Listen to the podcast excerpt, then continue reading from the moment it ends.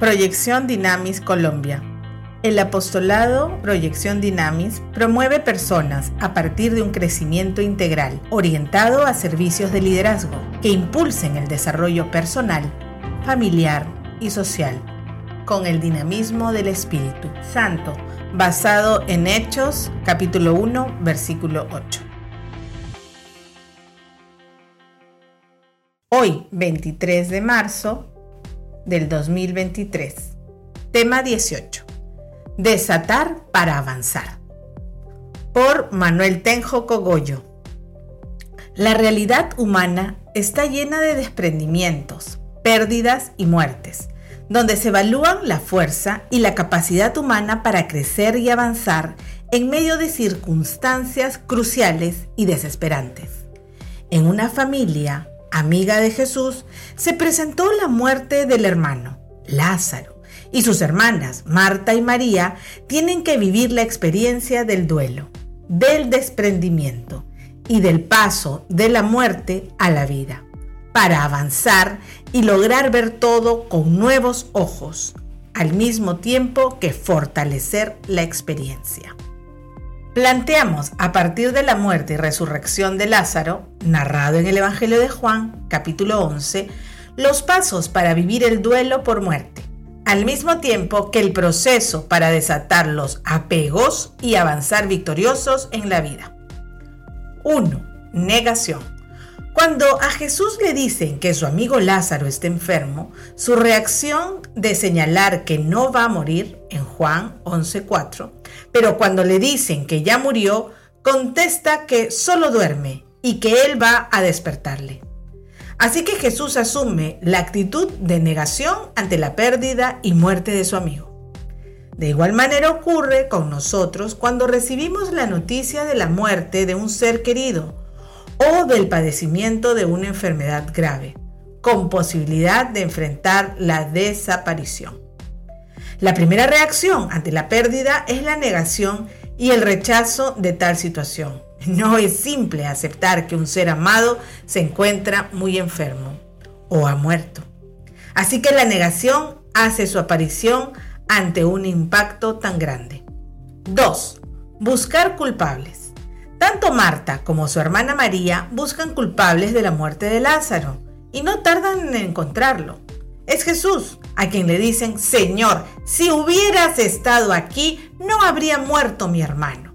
Juan capítulo 11, 21, 32. Culpan a Jesús de la muerte de su hermano. Ocurre de similar manera ante la pérdida de un ser querido. Se busca culpables. El hospital, los médicos, los medicamentos, las enfermeras, algún familiar y Dios mismo. Aparecen como causantes de la enfermedad terminal o la muerte de la persona que amamos. Esa búsqueda de culpables va acompañado de la rabia y la frustración, haciendo que se convierta en un ataque directo a quienes se presumen implicados en la causa del duelo. Es normal y necesario vivirlo para avanzar. 3. Llorar. Jesús manifiesta sus sentimientos más profundos y humanos con las siguientes expresiones. Se conmovió interiormente, se turbó. Jesús se echó a llorar. Jesús se conmovió de nuevo en su interior y fue al sepulcro. Juan 11, 33, 35, 38. Si Jesús, que es el Señor, el Rey, el dueño de la vida, llora por la muerte de su amigo Lázaro, cualquier persona tiene derecho a llorar por la Pascua de un ser querido. El llanto es un desahogo normal ante una pérdida traumática. El cuerpo y la mente necesitan una forma de salida de la situación traumática.